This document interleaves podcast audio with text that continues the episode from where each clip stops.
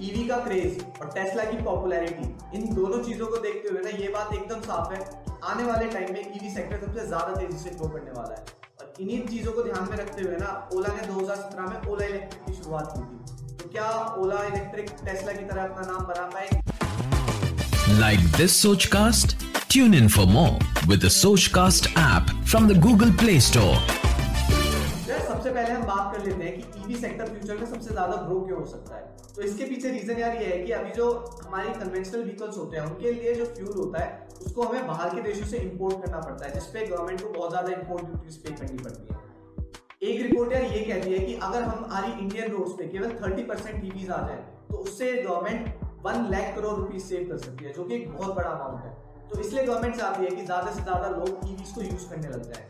इसलिए वो मैन्युफैक्चरर्स को भी कुछ रिबेट्स दे रहे हैं, जिससे कि ज़्यादा से ज़्यादा मैन्युफैक्चरर्स ईवी मैन्युफैक्चर करें और ज़्यादा से ज़्यादा लोग उन्हें खरीदें। और सिर्फ़ इतना ही नहीं कंज्यूमर के लिए सबसे ज़्यादा गेम चेंजिंग जो चीज़ है ना, वो ये है कि एक फ्यूल व्हीकल की जो रनिंग कॉस्ट होती है, उसके कंपैरिजन में ईवी की रनिंग कॉस्ट वन थर्ड है, जो कि कंज्यूमर्स का बहुत ज़्यादा अमाउंट सेव कर सकती है। और यही कुछ चीज़ है ना, सबके लिए विन विन सिचुएशन क्रिएट कर देती है, क्योंकि यार गवर्नमेंट का इम्पोर्ट ड्यूटीज़ पे पैसा बच रहा है, और जो मैन्युफैक्चरर्स है, उन्हें कम इंटरेस्ट पे लोन मिल रहा है तो उनके एक तरीके से अमाउंट सेव हो रहा है और जो कंज्यूमर्स है उनका तो फ़ायदा हो ही रहा है इस वजह से ईवी सेक्टर सबसे ज़्यादा ग्रो हो सकता है लेकिन यार आज की हमारी वीडियो ओला के बारे में है तो आज होने वाला है बस Like this Sochcast?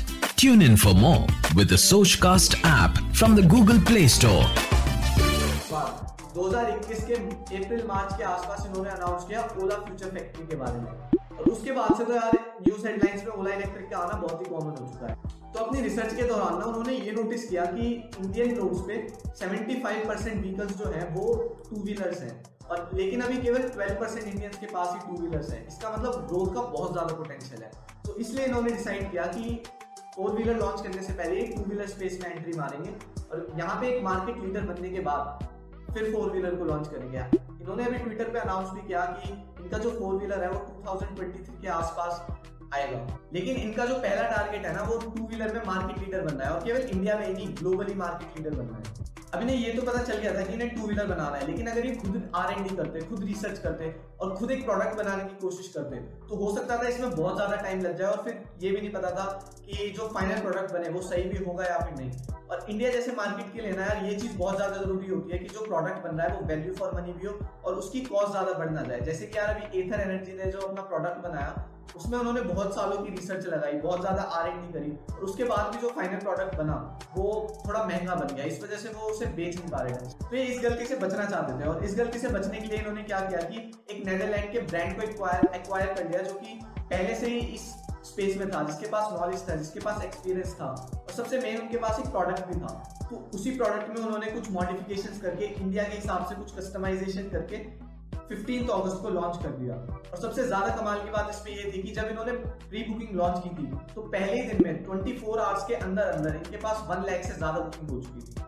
जो कि एक बहुत ही कमाल की चीज़ थी। और अब जो यार इन्होंने जो तो प्रोडक्ट लॉन्च किया ना, वो अपने कॉम्पिटिशन से फीचर्स के मामले में बहुत ज़्यादा आगे हैं और उनसे काफ़ी ज़्यादा कम कॉस्ट करते हैं। जैसे यार एथर का जो स्कूटर आता है ना, वो लगभग one lakh fifty thousand cost करता है। लेकिन यार जो ओला के स्कूटर का बेस वेरियंट है, वो लगभग वन लाख कॉस्ट करता है, लेकिन सब्सिडीज के बाद और भी कम कॉस्ट करता है। और इसमें फीचर्स उससे भी ज़्यादा है, क्योंकि इनका प्लान ग्लोबल मार्केट लीडर बनने का है। तो इनके पास ना मैन्युफैक्चरिंग के लिए एक फुल फ्लैश प्लान होना चाहिए। तो इसके लिए इन्होंने डिसाइड किया कि तमिलनाडु के एक 500 एकड़ के लैंड में एक फ्यूचर ओला फ्यूचर फैक्ट्री बनाएँगे, जो यार बहुत ही फ्यूचरिस्टिक बहुत ही ज़्यादा एडवांस होने वाली है। इसमें लगभग तीन हज़ार रोबोट से यूज़ करने वाले हैं और दो सेकंड में एक यूनिट बना के तैयार कर देंगे। ये 2022 में बनके तैयार हो जाएगी और इसमें 10 मिलियन यूनिट्स एक साल में बना सकते हैं, जो कि पूरे वर्ल्ड की 15 परसेंट है। यार ईवीज के लिए जो सबसे ज़्यादा इंपॉर्टेंट चीज़ है ना, वो है चार्जिंग नेटवर्क कि हम पब्लिकली व्हीकल्स को कैसे चार्ज करेंगे। हालाँकि ये ज़्यादा बड़ा इशू नहीं है, क्योंकि ज़्यादातर लोग जो भी ट्रैवल करते हैं ना, वो दिन में 100 किलोमीटर से कम ही ट्रैवल करते हैं। और इन व्हीकल्स की रेंज 90 के आसपास किलोमीटर की है।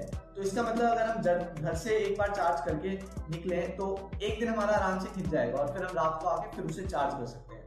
लेकिन अगर फिर भी किसी को पब्लिक प्लेस पे चार्ज करने की नीड पड़ गई, ज़रूरत पड़ गई तो उसके लिए भी इन्होंने प्लान बनाया हुआ है कि ये ओला हाइपर चार्जिंग नेटवर्क बनाएँगे, जिसमें 400 से ज़्यादा सिटीज़ में one lakh plus charging points बनाने वाले हैं।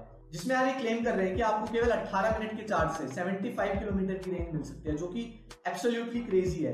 हालाँकि अभी इनमें से एक भी चार्जिंग पॉइंट एग्जिस्ट नहीं करता, लेकिन ये इनका प्लान है बहुत जल्दी इन्हें बनाने का। तो अब जो यार सबसे ज़्यादा ज़रूरी सवाल है कि क्या ओला इलेक्ट्रिक टेस्ला की तरह अपना नाम बना पाएगी? यार इस पे अभी कुछ भी कमेंट करना ना बहुत ज़्यादा जल्दी हो जाएगी, क्योंकि अभी हम कुछ भी नहीं बता सकते ओला के आगे क्या प्लान्स है, इनका प्रोडक्ट कैसा है। जब तक प्रोडक्ट नहीं पता चलेगा, तब तक ये आगे का कुछ भी कहना बहुत ही ज़्यादा मुश्किल है। लेकिन एक बात जो हमें समझनी पड़ेगी कि जब इन्होंने यार अपनी फ्यूचर फैक्ट्री के बारे में भी अनाउंस किया था ना तो बहुत लोगों ने कहा था कि यार ओला तो एक टेक्नोलॉजी कंपनी है। आज तक इन्होंने कुछ मैन्युफैक्चर नहीं किया है तो अब ये क्या कर पाएँगे? लेकिन केवल पाँच से छह महीने के अंदर अंदर इन्होंने अपने दो दो वेरिएंट तैयार करके दिखा दिए। एक ओला फ्यूचर फैक्ट्री जो कि थोड़ी बहुत तैयार भी हो चुकी है, वो बना के दिखा दी। तो ऐसा तो नहीं है कि ये कुछ कर नहीं पाएँगे।